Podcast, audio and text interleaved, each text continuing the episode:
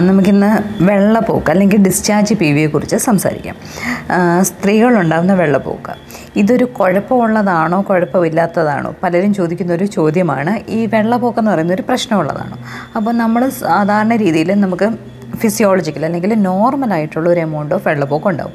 അത് നമുക്ക് എല്ലാവർക്കും അറിയാം. നമുക്കൊരു പീരീഡ്സ് വരുന്ന സ്ത്രീകളിൽ നമ്മുടെ പീരീഡ്സിന്റെ ആദ്യത്തെ ഹാഫിൽ ആദ്യത്തെ രണ്ടാഴ്ച ഈസ്ട്രജൻ എന്ന് പറയുന്ന ഹോർമോൺസ് ആയിരിക്കും മുന്നിട്ട് നിൽക്കുന്നത്. പിന്നത്തെ രണ്ടാഴ്ച പ്രൊജസ്ട്രോൺ എന്ന് പറയുന്ന ഹോർമോൺസ് ആയിരിക്കും മുന്നിട്ട് നിൽക്കുന്നത്. ഇതിനിടയ്ക്കാണ് ഓവുലേഷൻ നടക്കുന്നത്. അപ്പം ഓവുലേഷന് അപ്പുറവും ഇപ്പുറവും ആയിട്ടായിരിക്കും ഈ വെള്ളപ്പൊക്കിന്റെ എമൗണ്ട് കൂടുതൽ. അതെന്ന് വെച്ച് കഴിഞ്ഞാൽ ആദ്യം ഓവുലേഷന്റെ ഒരു നമ്മുടെ പീരീഡ്സ് ഇപ്പോൾ ഇരുപത്തെട്ട് ദിവസമുള്ള റെഗുലർ പീരീഡ്സ് വരുന്ന ഒരു സ്ത്രീക്കാണെങ്കിൽ ഒരു എട്ടാം ദിവസം അടുപ്പിച്ചോട്ട് ചെറിയ രീതിയിൽ പോയി തുടങ്ങും. അതൊരു പന്ത്രണ്ട് തൊട്ട് പതിനാറ് ദിവസം വരെ ആയിരിക്കും മാക്സിമം അതിനുശേഷം വെള്ളപ്പോക്കിന്റെ അളവ് കുറഞ്ഞു കുറഞ്ഞു വരും. പക്ഷേ ഇതെങ്ങനെ നോർമലാണോ അല്ലെങ്കിൽ അബ്നോർമലാണോ എന്ന് നമുക്ക് തിരിച്ചറിയാം. അതിന് ഒന്നാമത്തെ കാര്യം എന്ന് വെച്ച് കഴിഞ്ഞാൽ ഈ വെള്ളപ്പോക്ക് കളർലെസ് ആണ്. അല്ലെങ്കിൽ ഇങ്ങനെ ഈ പറയുന്ന പോലെ അളവ് ഒരു പത്താം ദിവസം തൊട്ട് ചെറുതായിട്ട് തുടങ്ങി പിന്നെ അളവ് പന്ത്രണ്ട് പതിനാല് ദിവസം ആകുമ്പോൾ മാക്സിമം എത്തി പിന്നെ കുറഞ്ഞു വരുന്ന ഇതാണ്. പിന്നെ ഇതിന് സ്മെല്ലില്ല കളറില്ല ഈ വെള്ളപ്പോക്ക് കാരണം ചൊറിച്ചിലില്ല. ഇതൊക്കെയാണ് ഒരു നോർമൽ വെള്ളപ്പോക്ക് അല്ലെങ്കിൽ നോർമൽ ഫിസിയോളജിക്കൽ ഡിസ്ചാർജ് എന്ന് പറയുന്നത്. നേരെ മറിച്ച് ഇത് പീരീഡ്സിന്റെ എല്ലാ ദിവസങ്ങളിലും വരുന്നുണ്ട്. അല്ലെങ്കിൽ വളരെയധികം ചൊറിച്ചിലുണ്ട്. അല്ലെങ്കിൽ നമുക്ക് തന്നെ അറിയാം ഇത് സ്മെല്ലോടുകൂടി ഒരു മഞ്ഞ കളറോടുകൂടി അല്ലെങ്കിൽ ചിലപ്പോൾ തൈര് പോലെ അതായത് കട്ട കട്ടയ്ക്ക് അതായത് ഇങ്ങനെ തൈര് കിടക്കുന്നത് പോലെ ഇരിക്കില്ലേ? അതുപോലൊക്കെ ആണെങ്കിൽ അതിന്റെ അർത്ഥം അവിടെ ഇൻഫെക്ഷനാണ് കൂടുതൽ സാധ്യത. അങ്ങനെയാണെങ്കിൽ നമ്മൾ വെച്ചുകൊണ്ടിരിക്കരുത് പ്രത്യേകിച്ച് ചൊറിച്ചിലുണ്ടെങ്കിൽ അതൊരു ഫംഗൽ ഇൻഫെക്ഷൻ ആവാൻ വളരെ സാധ്യത കൂടുതലാണ്.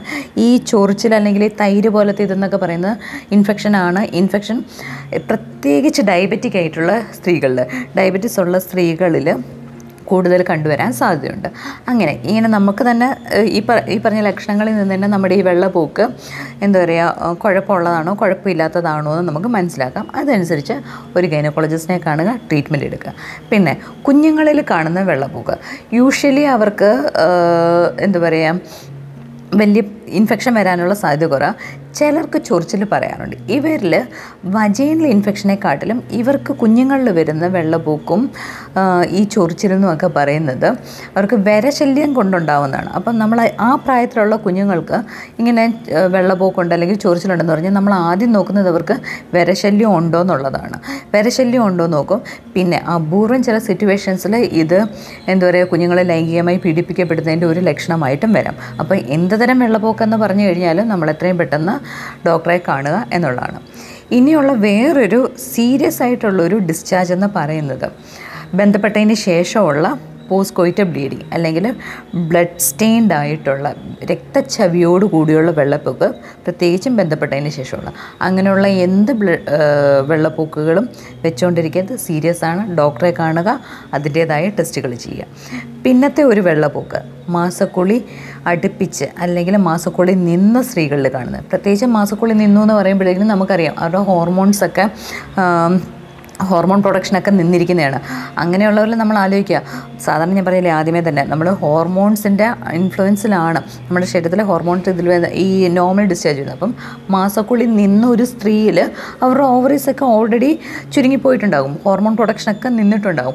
അങ്ങനെയുള്ള ഒരു സ്ത്രീക്ക് വെള്ളപ്പൊക്കം എന്ന് പറയുമ്പോൾ ഒബ്വിയസ്ലി നമ്മൾ സസ്പീഷ്യസ് ആയിരിക്കണം. ഗർഭപാത്രത്തിനകത്തോ അല്ലെങ്കിൽ ഗർഭാശയ മുഖത്തോ ഉള്ള ക്യാൻസറുകളോ ക്യാൻസർ ആവാൻ സാധ്യതയുള്ള ലീഷൻസോ കൊണ്ടായിരിക്കും ഉള്ളതുകൊണ്ടായിരിക്കാം ഉള്ളത് കൊണ്ടായിരിക്കാം അവർക്ക് ഈ വെള്ളപ്പൊക്ക് വരുന്നത് അതിന്റെ ഒരു ലക്ഷണമായിരിക്കാം.